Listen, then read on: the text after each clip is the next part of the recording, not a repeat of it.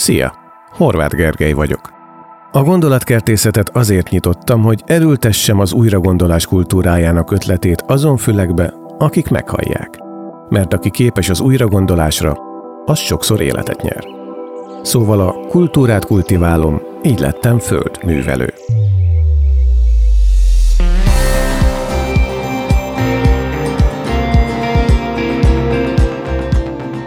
Tettestársam ebben a beszélgetés sorozatban a Külön Vélemény Podcast alapítója, egykori üzletember, kávéházvezető és őstermelő, Somodi Imre.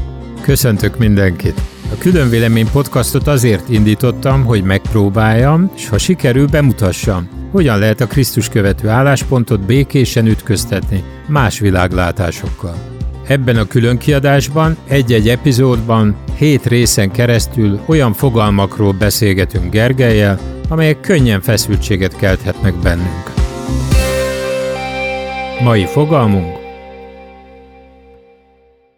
Európa. Mindenek előtt azonban áldott és boldog új évet kívánunk mindenkinek. Így van. És megpróbáljuk felfejteni egy kicsit azt a jövőt, ami közösen vár mindannyiunkra itt a kontinensen, vagy sikerül, vagy nem. És ha emlékszel, Imre, hogy mi volt az első beszélgetésünk témája, tudom, hogy emlékszel. Haza. Igen. Szóval a hazával kezdtük, és már akkor eldöntöttük, hogy lesz ennek egy párja, és most tartunk ott, vagy itt, ez az Európa, amit nagyon szeretünk, meg szeretnénk szeretni, de hát van egy sor feszültség, ami ezzel kapcsolatban bennünk van, és reméljük, hogy a végére kisimul, illetve remélem, hogy a végére kisimul, mert ugye ez is cél. Hát azt reméljük, hogy a hallgatókban legalábbis valami kisimul.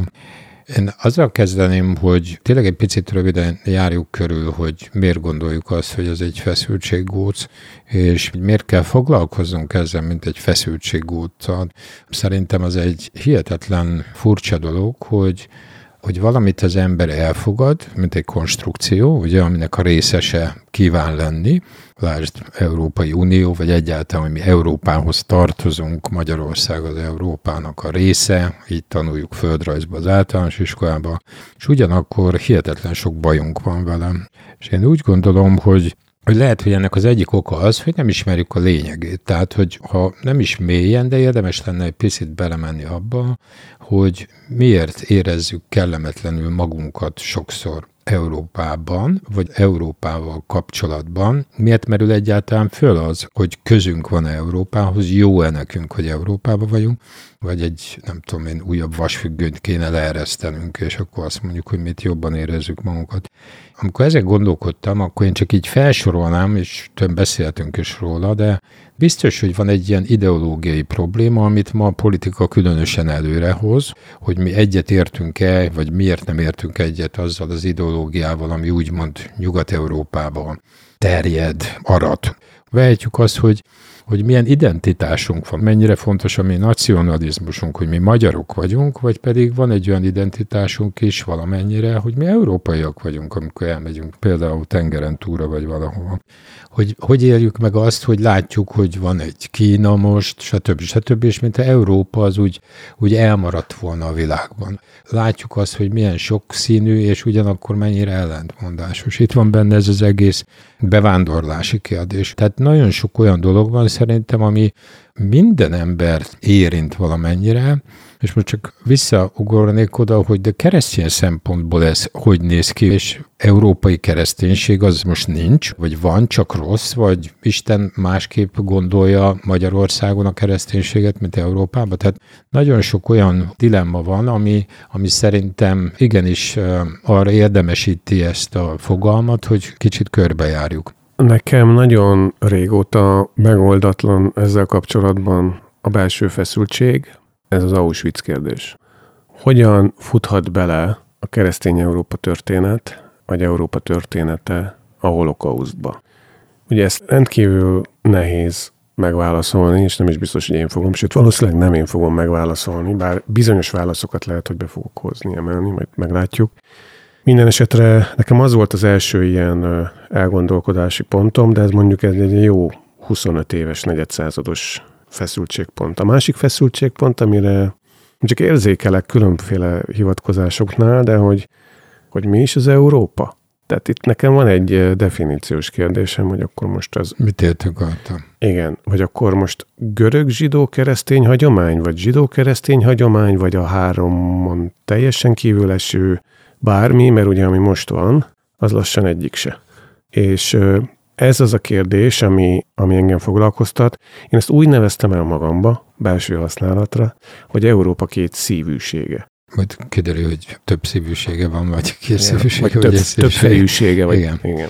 Amit szerintem ilyen felütésként még én hozzátennék, az az, hogy demokrácia, ugye ez egy nagyon fontos dolog Európában, és számomra az egyik meghatározó történelmi ismeret az az, hogy ezt a John Lukácstól tanultam ezt is, hogy valójában a demokráciának a leírását azt a francia Tocqueville csinálta, csak nagyon érdekes, hogy ő a Demokrácia Amerikában címmel írta, tehát ő azt mondta, hogy szerinte demokráciát azt Amerikában csináltak, igaz, hogy azok, akik innen kimentek, vagy leszármazottak, de mégiscsak. Tehát kiinduló pontként akár ahhoz is, amit te most mondtál, hogy zsidó, görög, stb., hogy Tocqueville azt mondja, és ezt inkább felolvasom a könyvéből, hogy jó mondjam, azt mondja, az amerikai demokráciára, hogy bár a törvény lehetővé teszi az amerikai népnek, hogy mindent megtegyen, a vallás, ugye ő a kereszténységre gondol, a vallás nem engedi, hogy bármit elképzeljen, és tiltja, hogy bármit merjen.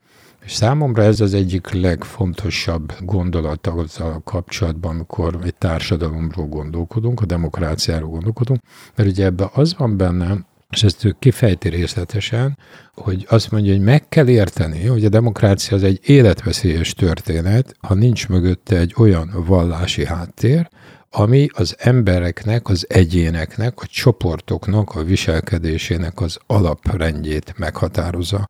Mert ha ez nincs, akkor az egész elkezd szétszakadni. És én úgy gondolom, hogy amit mi megélünk Európában, az ez a probléma, mióta demokráciánk van. Előtte más problémákat éltünk meg, de most ezt a problémát éljük, és erre jó lenne valamilyen választ találnunk, hisz úgy tűnik, hogy jelenleg a keresztény, mint vallás, az nem tud olyan meghatározó lenni Európában, ahogy Tocqueville annak idején Amerikában gondolta. Ez látszik a mostani adatokból, erről beszéltünk. Másik oldalról pedig nyilván nem gondoljuk, hogy más vallás ezt a pozíciót betölteni. Harmadrészt pedig ugye vannak olyan gondolatok, akik azt mondják, hogy valójában talán a Boia könyvben is ugye ír erről, hogy tulajdonképpen úgy tűnik, hogy a fejlődés Európa vallása az, hogy abban hiszünk, hogy tudunk újabb és újabb jobb dolgokat csinálni, és tudunk ebből előre jutni. A haladás, a demokrácia és a nemzet, ez a három vallás volt, amit ő ír. Csak röviden, hogy utaltál a könyvre, de még nem beszéltünk róla. Így van, tehát ezt akartam javasolni. Lucia Boia, román történész, a Nyugat hanyatlása című könyve az, ami alapját adja a beszélgetésünknek szabadon. Nagyon érdekes műfaja van, mert igazából nem történeti munka, sokkal inkább egy esszé. Egy gondolatfolyam. Igen, rendkívül nagy vonalakkal dolgozik, de épp ezért cserében rendkívül látható. Néha kisarkul. Olvasmányos. És olvasmányos, igen. És egy sor olyan felvetése van, amit be lehet emelni. Tehát nem kell történész akadémikusnak lenni ahhoz, hogy az ember ezeket a kérdéseket magának vagy a baráti körében meg tudja vitatni. Szerintem először beszéljünk, az lenne a javaslatom a történelmi háttérről, mert ezt most felvetetted, ugye, hogy honnan is jövünk és hogyan, és ehhez pedig a John Lukácsnak ajánlanám a könyvét, azt hiszem az a cím, hogy 50 írás Magyarországról. Érdekesek ezek a megjegyzések, hogy azt mondja, hogy az Európa, mint fogalom, az körülbelül Krisztus idejében jelent meg Görögországban, tehát onnan látszik az első. Ugyanakkor azt mondja, hogy körülbelül 1500-ig az európai az azt jelentette, hogy keresztény, fehér ember. Tehát, hogy ez az egész dolog így értelmeződött. Földrajzilag a Mediterrániumból, ugye a földközi-tenger területéről ment északra. Mozgott az, hogy mi a másik oldalon, ugye keletre a határa. Tehát ilyen értelemben egyáltalán, hogy Európában mi természetszerűleg gondolkodunk, az körülbelül 1500 körül azt mondhatjuk, hogy akkor vált érdekessé és értelmezhetővé. És nagyon érdekes, hogy ugye azt mondja, hogy az 1800 körül a Kárpát-medencében élő embereknek azt mondja, hogy egy nagy részének fogalma se volt, hogy tulajdonképpen milyen országban van, és hogy Európában van, stb. Tehát, hogy a oktatásnak a nagyon alacsony színvonala, a mozgásnak a nagyon minimális volt, stb. Stb. Tehát az, amikor mi Európáról beszélünk, Európa történetéről, az egyrészt inkább a hatalmaknak, a meghatározó személyeknek, csoportosulásoknak a történelme, és nem pedig a népeknek olyan értelemben a története, hogy ők ennek tudatában lettek volna. Ugyanakkor a következő 500 évet, amit Lukács egybevesz, az viszont valami hihetetlenül változatos és szerteágazó. Már ami mögöttünk van? Igen, tehát ő azt mondja, hogy, és ezt gondoljuk végig, amikor Európáról beszélünk, hogy egyrészt állandó belső harcok, ugye a birodalmak között, ezt azért általában történelmből tanulja az ember, Habsburg birodalom, spanyolok, stb. Britek, másik oldalról pedig ugye ebbe belejön, hogy tulajdonképpen Európa leigázza az egész világot, igaz? Nagyon fontos azt megértenünk, hogy ez soha nem az az Európa, amiben mi most gondolkodunk, hanem az, aki ezt a hihetetlen nagy civilizációs váltást végrehajtja, az Nyugat-Európa. És ilyen értelemben ez azért kell leszögeznünk egyik oldalról, mert mi ebből kimaradtunk, másik oldalról meg jó, hogy kimaradtunk, mert mégse mi vagyunk azok, akik ugye a kolonizációnak a sok-sok negatívumát is megcsinálták, de nyilván ebből ők elképesztő gazdagságot és tapasztalatot szereztek, ami szintén nálunk hiányzik. Tehát ilyen értelemben szerintem az nagyon fontos látnunk, hogy a kereszténység, ahogy az egész világot bejárta, úgy a vállalkozók is bejártak, lásd a Kelet-Indiai társaság, stb. Stb. És ebbe, ha tetszik, ha nem, ma azt le kell zárnunk, vagy el kell fogadnunk, hogy az európai civilizáció az, ami a világ civilizációt meghatározta. Azt mondhatjuk, hogy ez a amúgy kicsinek tartott, jelenleg egyre kisebbnek tartott, jelentéktelennek tartott Nyugat-Európa az, ami meghatározta azt a glóbuszt, amin most gondjaink vannak. Ezt így fogalmaznám. Hát az elmúlt 800 vagy 600 évben ez lehet, hogy így van, de előtte nem feltétlenül volt ez vonatkoztatható a glóbusz teljességére, sőt, hogy ebből egyébként pont azt írja, hogy körülbelül 1000 körül még, azért Európa, amit most annak mondunk, az egyáltalán nem volt egy fejlett régió. Igen, előtte volt Bizánc, előtte volt Kína, előtte volt az arab világ. És onnét áltérdre, majd áll föl nagyjából egy 500 év alatt, hogy aztán a következő 500 év az valóban arról szóljon, hogy az az eszme, ami Európa nevelt fel, ugye ez a hittel nagyon szoros kapcsolatban van. Ez egy nagyon érdekes okfejtése egyébként, hogy a fejlődés az a hit miatt van, tehát a keresztény hitnek a átváltása gyakorlatra, Krisztusvárásig ugye föl kell. Hát igen, és utána különösen fejlődni. A protestantizmussal, amikor valójában elfogadottá válik az, hogy te lehetsz jó keresztény úgy is, hogy a világban is hasznos és sikeres ember vagy. Tehát ez is egy meghatározó novum, hogy úgy mondjam, ebbe a folyamatba. De én csak amit történelmileg leszeretnék szögezni, hogy én elfogadom és helyesnek tartom azt az állítást, hogy míg a birodalmak, akik voltak a világban, különbözőek, azok ideig, óráig hatalmukat kiterjesztették, és visszahúzták, és ez a mozgás megvolt, de ebben valójában őnekik volt egy koncepciójuk, hogy mit jelent az, hogy perzsa birodalom, mit jelent az, hogy kínai birodalom, de az, hogy kellene működtetni a világot, hogy kellene folyamatosan fejlődni, gazdagodni, növekedni kultúrába, mindenbe, ennek a innovációja, hogy úgy mondjam, ez Nyugat-Európához tartozik. A haladás. Tehát így van. Tehát most fogalmazok így, hogy haladás. Nagyon-nagyon fontosnak tartom, hogy ahogy a kereszténységet mi egy minőségében más vallásnak tartjuk, mint bármilyen más vallás, ugye? Tehát mi úgy gondoljuk, hogy ez az a koncepció, ami Istentől van, és ami a Teremtő Istennek a üzenete az emberiség felé, függetlenül attól, hogy hol és kiről van szó. Ugyanúgy az a nyugati civilizáció, ami megszületett és elterjedt, az egy egyedülálló hatást gyakorolt, mondjuk azt, hogy a 20. századra minden rossz és jó tulajdonságával együtt.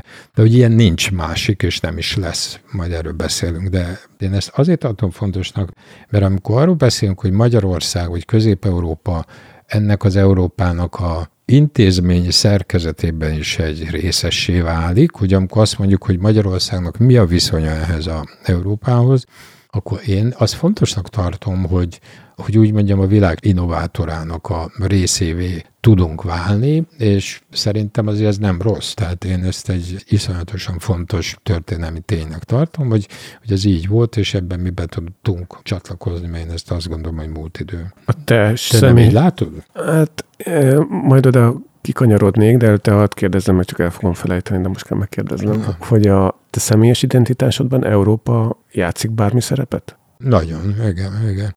Tehát ezen gondolkodtam, és az egyik, ami számra nagyon fontos, és lehet, hogy azért, mert a régi rendszerben azért elég sokat éltem, hogy én ki tudtam úgy menni Nyugat-Európába, hogy nem megalázottan, de nagyon nagy tisztelettel tekintettem azokra az országokra, azokra az emberekre, azokra a kulturális egyéb dolgokra. Tehát én szerintem az Európa, amit én megéltem a 60-as, 70-es, talán még a 80-as években, 80-as évek elején, mint Nyugat-Európa, ahol egy teljesen különböző kultúrát, élményt kaptál Olaszországba, vagy Németországba, vagy Franciaországba, vagy nem tudom hol. Én szerintem ez fantasztikus. Én úgy gondolom, hogy éreztem azt, hogy ezek az országok évszázados múlttal rendelkeznek abban, hogy polgáriasodás, hogy például a kisvállalkozásoknak a 5., 10., 20. generációja, tehát tényleg ezek elképesztő dolgok, és nekem, amikor a céget, a Farmavitot elkezdtük csinálni, akkor számomra ezek ilyen beégett élmény, csak egyet mondok, hogy amikor nekünk a pezsgő tablettához műanyag csövek kellenek, akkor megkérdeztem a svájci partnerünktől, hogy ki gyárt ezt, és akkor mondta, hogy egy Jenike nevezetű, és ez a telefonszáma. És akkor Veresegyházban egy normális telefonfülkéből, mert a cégünknek nem volt telefonja, ugye ezt most mindenki úgy gondolja végig, az egész vállalatnak nem volt telefonja, felhívtam ezt a számot, és mondom neki, hogy nekem kéne ilyen és ilyen cső, és akkor azt mondja maga a Jenike, nem tudom, hanyadik, ugye, hogy és mennyi kéne. Hát mondom, egy kamiona. Jó, akkor 2 hét múlva küldjük, jó lesz? Küldöm a számlát is, és kifizetik. Tehát, hogy akkor egy német vállalkozó a vasfüggöny mögé beküldött egy kamion cuccot, úgyhogy semmilyen szerződésünk nem volt, és semmi arra nézve, hogy miért nem fogom ellopni, hogy beengedik-e, kiviszik-e, tudok-e fizetni, egyáltalán onnan veszek valutát hozzá, mert nem volt, ugye? És ennek az embernek ez ugyanolyan tök normális volt, mint amikor a tulajdonos társaim Ausztriában azt mondták, hogy hát mi úgy tudjuk a vállalati növekedést elfogadni, hogy most mondok egy számot, 5% a banki befektetett pénzre a hozam, ha mi 10-et csinálunk, akkor ők ezzel meg vannak elégedve. Ki se tudták mondani, nem is gondoltak arra, hogy maximalizáld a profitot, maximalizáld a növekedést, maximalizáld az egészet, ami ma az egész világnak ez a normalitása. Ami azt mondta, hogy mi biztonságosan jól akarunk növekedni, úgy, ami az szépen természetesen működik. És én meg leszek ezzel elégedve, akkor is, hogyha 8 órát dolgoztok, ha kell, akkor dolgozzatok 10 órát, megcsinált 6 órában, azzal is meg leszek elégedve. Nagyon sok olyan élményem volt, ami azt mondta, hogy félre ne érts, nem éreztem azt, hogy kisebb rendőrségi érzés kéne, hogy legyen bennem, hanem valami piszakul izgatott az, hogy hát ezt én is meg tudom csinálni. Sőt, lehet, hogy jobb is tudok lenni, mint ők. Én azt gondoltam, hogy igenis szeretnék abba, Szoboszlaira gondoltam, amikor erre gondolod, és lehet, hogy hülye ez a példa. Igen, de nézd meg, most lehet, hogy mit tudom én, 5 meccs múlva kirakják a csapatból, és akkor is Szoboszlai lesz.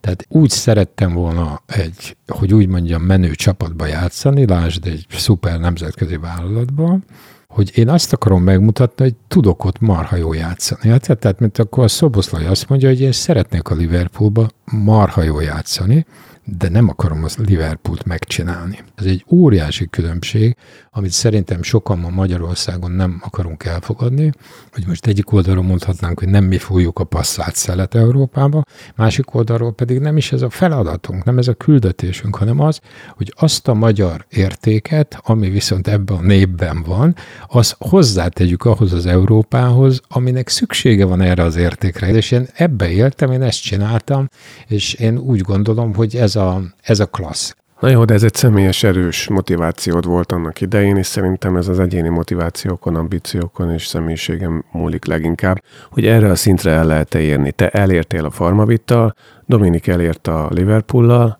reméljük, hogy nem is ott lesz a vége, vagy csak később lesz vége, és addig még befut egy még fölfele tartó évet, de amikor azt mondod, hogy európai értékekhez szeretnéd csatlakozni, akkor tudsz mondani hármat, ami neked Európa? Mert nekem ez a gond. Hogy most mit mondok? Vagy mit mondanék? Hát én amit fontosnak tartok, hogy ha már büszkék lehetünk arra, hogy Magyarország 1000 éve itt van, ugye, és ezt sokszor elmondjuk, akkor legyünk büszkék arra is, hogy Európa is elég hosszú ideje itt van.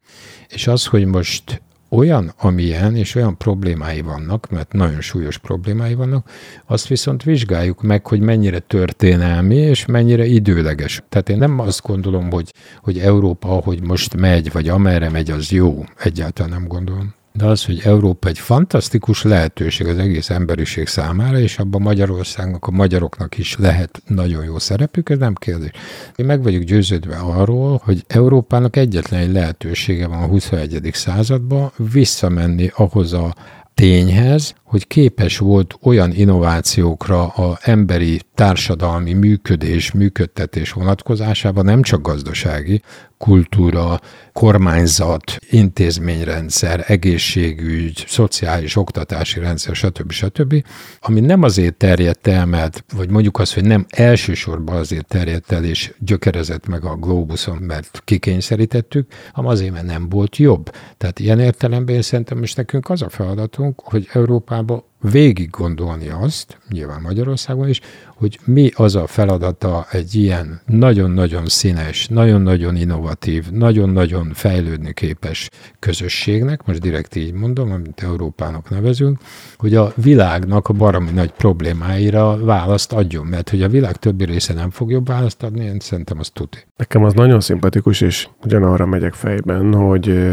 arról beszélünk, ami a jövője lehet, és amilyen lehetőség benne rejlik, de ez nem rejti véka alá azt a tényt, hogy van gondunk azzal, hogy amikor azt mondjuk, hogy Európa, akkor valójában mire gondolunk? Gondolunk a osztrák-magyar monarchiára, ami voltak éppen nekünk egy aranykor volt tulajdonképpen, vagy ilyen a megélésünk, és egy korlátozott földrajzi kiterjedés volt, vagy gondolunk a 19. századra, vagy a 18. század Európájára gondolunk, vagy arra gondolunk, ami a gótikát hozta föl nekünk, szóval, hogy amikor még azt se tudjuk, hogy a középkor sötét volt, vagy most, vagy világos volt, vagy egyáltalán mi történik. Ugye zajlik egy nagyon érdekes vita amúgy a mindenféle politikai narratívák mögött, ami szerintem rendkívül izgalmas. Ez pedig az, hogy az egész modern emberi jogok alapja a jogegyenlőség közted és köztem, köztünk és a bárki között.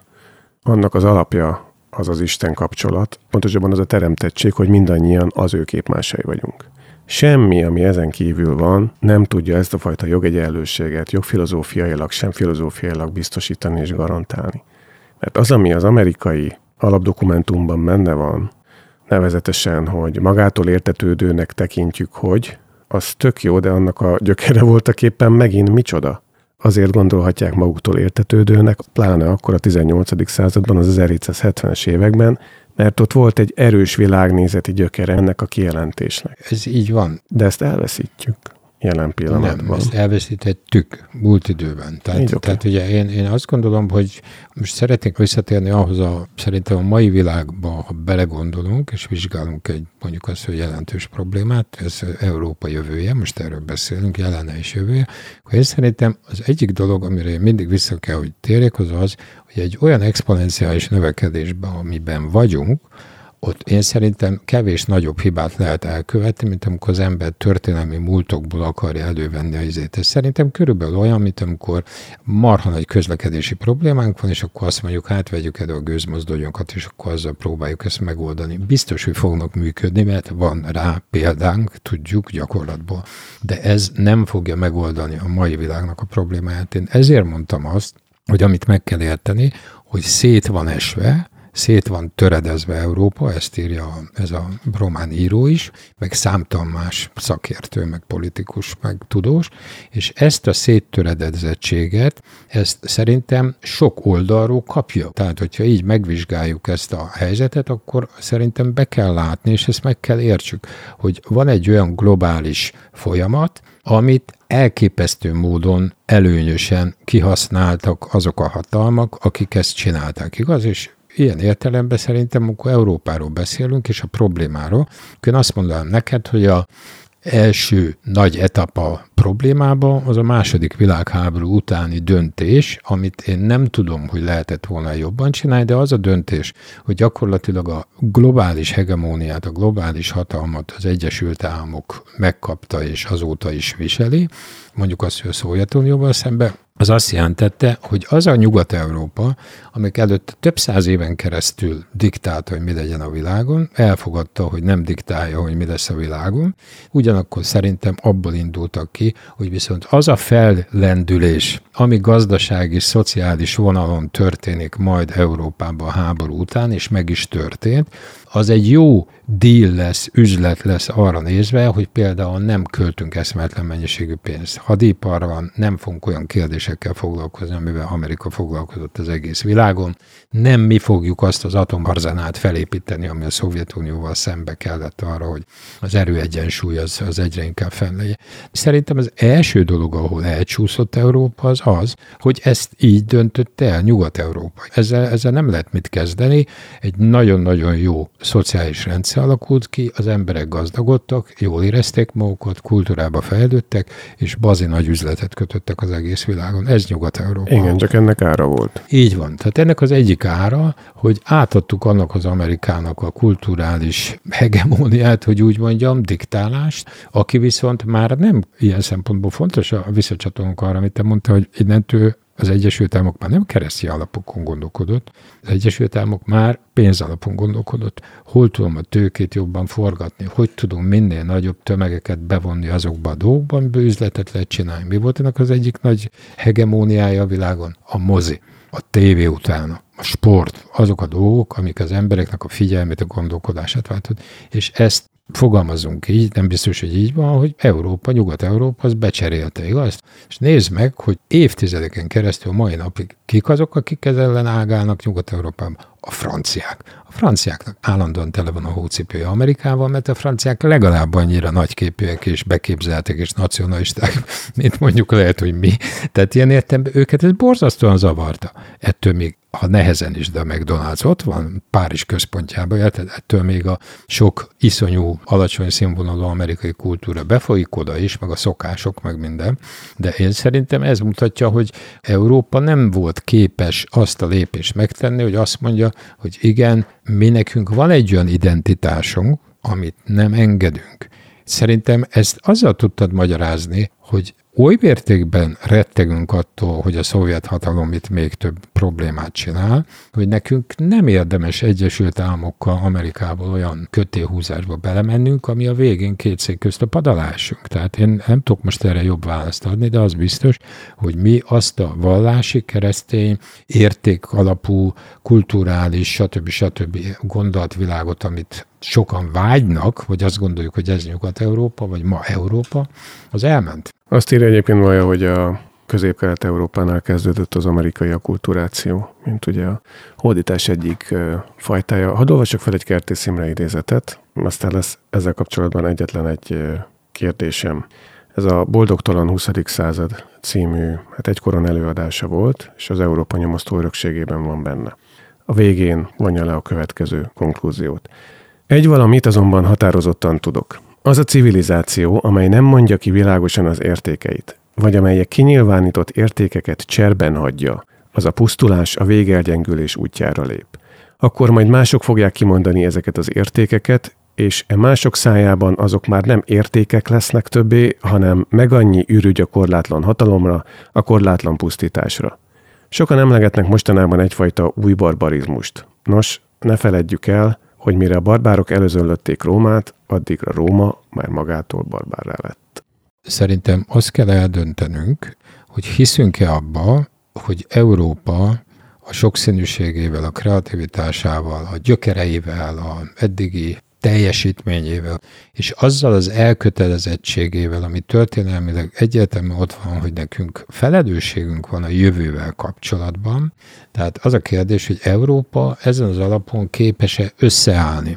Gondoljuk végig azt a szenáriót, hogy Európa valóban szétszincálja magát. Tehát mindenki azt mondja, hogy igen, és én Németország, én nekem németekkel kell foglalkoznom, Lengyelország, én a lengyelekkel is, és addig nem vagyok hajlandó semmit megszavazni, amíg a németek nem adnak nem tudom hány trilliárd, milliárd eurót azért, mert szétbarmolták az országomat a második világháborúban. Tehát elő lehet szedni ezeket a történelmi fájdalmakat, és lehet ezeket újra a sebeket feltépni. De ebből globális jó, nem látom, hogy lenne.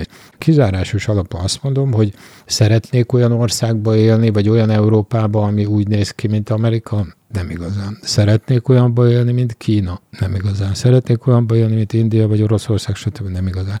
Tudok jobbat, mint az, ami Európába összejött az elmúlt 500 évben? Nem tudok. Hát akkor nem jobb lenne ezt megcsinálni? Ugye, mert most mondhatjuk, hogy mi itt egy sziget leszünk a nagy óceánba, és majd marha nagy falakat teszünk magunk mellé, és nyilván akkor következő ország is olyan falakat tesz maga köré, Ausztria mondjuk, meg a szlovákok, meg nem tudom. Az nem vezet sehova, nem tudjuk megoldani a feladatot. Tehát én oda szeretnék kiukadni, hogyha mi tudjuk, és a Kertész Imre idézet is azt állítja, hogy hát valahol Európa azért ehhez hasonló méretű kihívásokkal azért megküzdött, a barbárokkal, a nem tudom én mivel, a világháborúkkal, rengeteg mindennel megküzdött, akkor a kérdés az, hogy képesek vagyunk-e a közös érdek mentén a egyéni csoport érdekeinket annyira háttérbe szorítani, hogy a közös az nekem többet adjon. Tehát, hogyha minden ország megérti azt, hogy mi nekünk egy közös erőt kell felmutatnunk, és ez a közös értéknek megvannak azok a sajátosságai, amely máshol ennyire nincsenek. Az a múltunk, az a kultúránk, az a innovációs képesség, az a fejlődő képesség, stb. És akkor meg kell keresni, hogy ez hol bukott el az elmúlt 50 évben mondjuk. Hát ez egy nagyon izgalmas felvetés, mert hogy Boia is írja, meg mindenkinek van erről tapasztalat a különböző szinteken. Mondjuk Boia úgy fogalmaz, hogy itt van egy ilyen paradox helyzet a nemzetállamokkal, mert a nyugat nagyon erőltette a nemzeti, vagy a nemzetállam gondolatot, mondjuk az 1800-as évek. Közép-Kelet-Európában, ugye mi itt élünk, ami voltak éppen egy több nemzetiségű konglomeráció. Majd végig is vitte ezt a folyamatot a két világháború után is, és az most nagyjából nemzetiség szempontjából le van tisztulva, viszont ők maguk, akik propagálják, teljesen megfordult a belső helyzetük, a bevándorlás miatt is többek között nem csak, meg a megörökölt és föl nem dolgozott belső konfliktusaik miatt is. Tehát amikor azt mondod, hogy kéne egy közös európai identitás, akkor itt most már olyan identitásokról beszélünk, hogy bent van Európában nagyon mélyen az iszlám, különféle változataiban, az is egy helyzet, hogy Európában mindeközben a keresztény hit egyre gyengített olvasatát, terjed. Ez persze nem kell, hogy minden másra, vagy a saját döntésünkre kihatással legyen, vagy ettől féljünk, vagy ne adjunk megfelelő választ, csak az a problémám még mindig, és a Kertész idézetben is azért is hoztam oda, hogy a civilizáció, amely nem mondja ki világosan az értékeit, majd kinyilvánított értékeket cserben hagyja. Mik az értékeink Európának? Mert teljesen egyetértek azzal, hogy azt kéne megfogalmazni, ami jön, de amíg nem számolunk el azzal, amiből jövünk, azt nem gondoljuk újra át, és nem vesszük a legfontosabb dolgokat, addig szerintem közösséget sem tudunk teremteni abban. Erre a kérdésre az egyik válaszom az a John Lukács megközelítése, hogy konzervatív liberalizmusra van szükség Európában. Egy csomó mai ember az nem tudja összekötni a konzervatizmust és a liberalizmust, ugye? De meg kell, hogy értsük, hogy Európának ez volt a titka, tehát az, hogy vannak, ahogy te mondod, konzervatív értékeink, és ezekre a konzervatív értékekre képesek vagyunk innovációt ráépíteni, és innovációt nem lehet liberalizmus nélkül csinálni, mert a liberális azt jelenti, hogy szabadon gondolkodom azon, hogy lehet jobban csinálni a dolgokat. Egy olyan világban, ami most a globális világ, amit pénzalapon működik, és hülyítik az embereket a Facebooktól kezdve nem tudom, milyen eszközökkel, ott mi kispályások vagyunk, teljesen mindegy, hogy Magyarországról vagy Európáról beszélek. Tehát gondold meg azt a nonszenszet, amikor az Európai Unió vezetői leülnek a Facebooknak a nyikhaj vezetőjével, hogy hát próbáljunk már megfékezni azt, amit te itt csinálsz. És ezen kínlódunk 10 éve, 15 éve, nem tudom. Tehát én szerintem az, ami jelenleg a globalizált tőke által működik, a platformok által, azt Európa nem tudja kézben tartani. Ez biztos. Tehát Európának valóban egy értékváltást kell végrehajtania, és én hiszem azt, hogy ez az egyetlen kiút, és erre most mondhatja bárki, hogy ha, ilyet úgyse lehet csinálni. Először is Európa képes volt erre, mert volt egy pár alkalom, amikor eléggé gyengén álltak, úgy emlékszem, voltak itt barbárok, meg nem tudom én, tehát voltak nagy küzdelmek, világháború, kommunizmus. Tehát én szerintem egyszerűen, én úgy látom ezt az egészet, hogy Európa lehet a műhelye annak, hogy megválaszoljuk, hogy lehet az embernek, mint olyannak jövőképet alkotni, és ezt elfogadtatni a világgal. Addig, amíg a világgal nem fogadtatjuk el, addig mi is a világnak egy kis része vagyunk, mint Európa, és egy mikro része, mint Magyarország. És mondok még valamit, amiről nem beszéltünk, hogy azt meg be kell látni, hogy Nyugat-Európa, mit mondtunk, miből gazdagodott meg? Mi volt a meghatározó? Hogy az egész világot gazdaságilag le tudta igázni szinte, igaz? Tehát most beszéltünk arról, hogy mit csinált Amerikában, beszéltünk az ópiumháborúról, stb. Az afrikai gyarmatosításról. Tehát ezt be kell látnunk, hogy Európa tőke alapon Közép-Európát nem azért szippantja magához, próbálja, vagy Oroszországot próbálta, mert jót akar tenni vele, hanem azért, mert piacra van szüksége, ahol növekedni tud.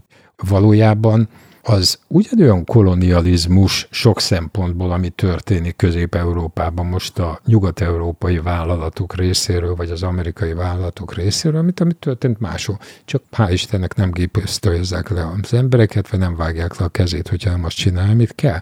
Tehát ilyen értelemben én teljesen egyetértek azokkal, akik ki vannak akadva, csak én megpróbálom belátni azt, hogyha egy-egy közép-európai országnak a iparát, a gazdaságát, azt meghatározó módon ezek a multinacionális vállalatok működtetik, akkor én egyáltalán nem gondolom, hogy nekem jobb lesz, hogyha ezek helyett kínai, vagy orosz, vagy indiai, vagy más vállalatok, hanem az azt jelenti, hogy ebből ki kell ebből a mókuskerékből szállni. Oké, európai körben és környezetben, de mondjuk össze-európai értelemben tudsz-e szerinted koalíciót létrehozni, olyan fogalmak értelme, értelmezése majd gyakorlatba átültetett volt a mentén, mint szabadság, egyenlőség, testvériség.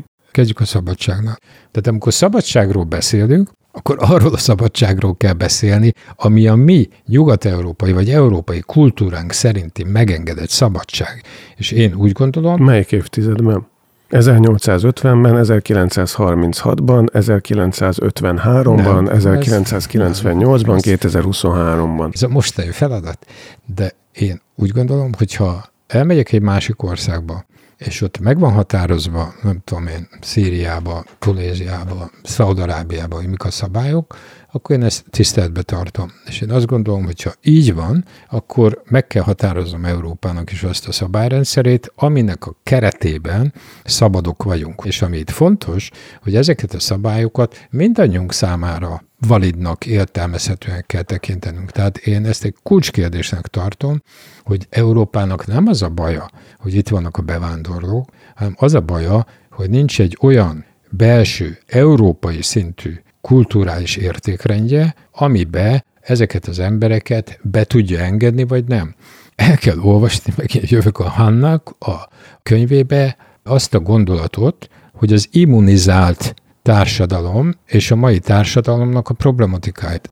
Hahn azt mondja, hogy az egész világ azzal kínlódik jelenleg, hogy nem tudja elfogadni azt a problémát, nem tudja kezelni, hogy ugye az immunológiai párhuzam az arról szól, hogy egy közösség az először minden idegent idegennek tekint, károsnak, ártónak, félelmetesnek, és annak, aki jön, kell bebizonyítania azt, hogy az számomra elviselhető.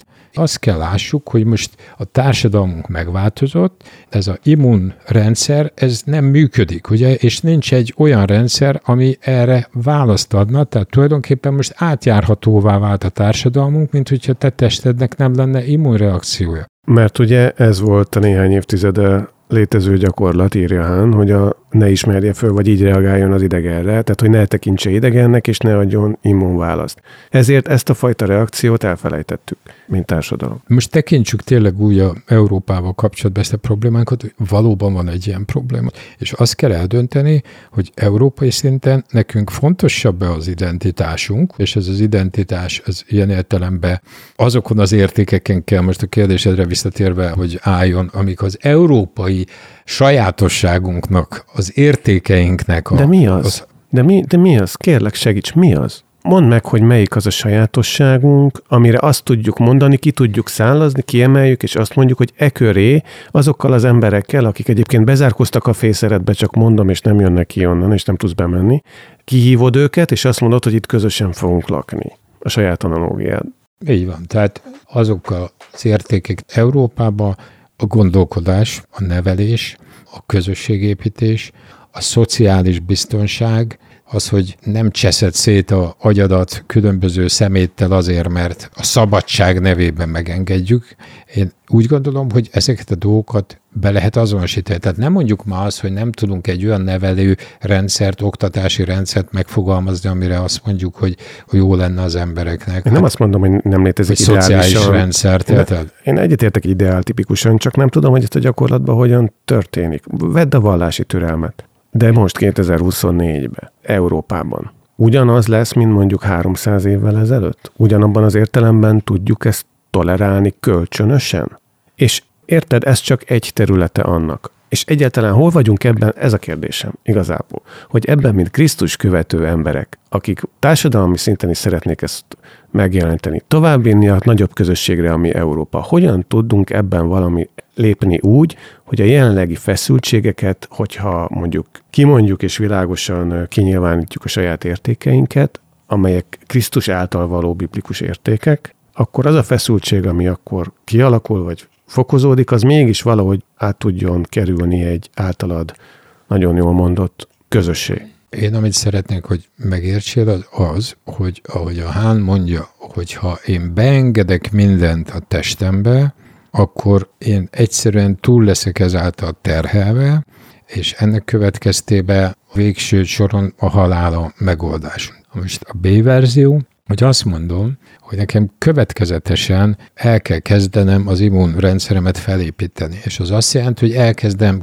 kiszabályozni, kitolni, kiűzni ebből a rendszerből, amik nekem ártanak. Tőlem ne várd azt, hogy én most megoldom Európa problémáját, én csak azt tudom mondani, hogy ha Európa azt mondja, hogy Európában a szabadság az európai értékek mentén azt jelenti, hogy nekünk el kell fogadni, mondok egy példát, az rendben van, hogy a vallásokat lehet gyakorolni, de azt nem értem, hogy miért lehet a vallások mentén politikailag is aktívnak lenni, kvázi fellépni a hatalommal szemben. Ez például egy probléma, mert most csak párhuzamot választva, tehát én nem tudom elképzelni azt se, hogy egy csomó arab vagy más országba lehetne hirdetni hangszóróval a kereszténységet, és mondjuk azt, hogy ez lenne az egyenrangú, ugye? Tehát a bilaterális együttműködésnek az alapja, hogy körülbelül egyformák a lehetőségeik, ugye, de azt végképp nem tudom elképzelni egyetlen egy államban se, pedig most van, ugye, hogy azt mondjuk, hogy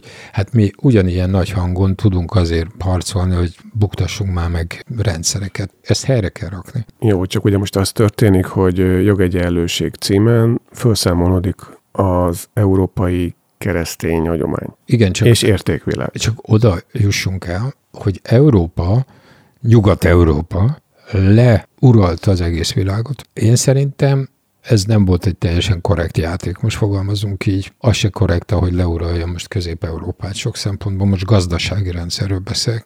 Utána jött egy olyan váltás, erről beszéltük, amiben Amerikának meghatározó szerepe volt, és Amerika a világot gyakorlatilag a médiával és a hadsereggel uralja. Ezt lehet mondani nagyon leegyszerűsítve a tudományos technikai hatalommal is. Mivel ott őnáluk nagyon-nagyon felületessé vált ennek az egésznek a mély keresztény vagy bármilyen érték alapú dolga, hanem az ő demokráciája, ahogy értelmezi jelenleg Amerika demokráciát, azt próbálta terjeszteni, és ennek óriási negatív hatása is voltak, ugye most ebben nem menjünk be. Tehát tulajdonképpen Európa, azt mondom neked, furcsán hangzik, de azt gondolom, hogy Európa az körülbelül az amerikai rendszerhez viszonyítva egy olyan hibát követett el, mint amikor egy gyarmatnak a vezetősége, egy kolonializált országnak a vezetősége azt gondolja, hogy ő jót tesz az országának, hogy a gyarmati hatalom a Nagy-Britániával jó kapcsolatot és bizonyos dolgokat megenged, mert hát ezen keresztül adunk munkát az embereknek, stb. Stb. Csak egy idő után észreveszi, hogy hát tulajdonképpen nincs semmifajta eszköz a kezében. Egyszer csak az ország megváltozott, hogy az embereknek a kultúrája megváltozott, az egész országnak a mechanizmusa megváltozott, és ezek az emberek, akik azt hitték, most legyünk jó indulatok,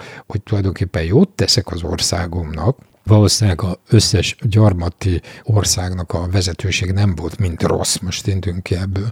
És én szerintem most Európában ezzel küzdünk. Azt szeretném, hogy amikor erről beszélünk, azt lássuk, hogy valakinek a globális problémákat meg kell oldani, mert különben nem lesz jó. Ugye ez lehet, hogy még eltart 10-20-30 évig.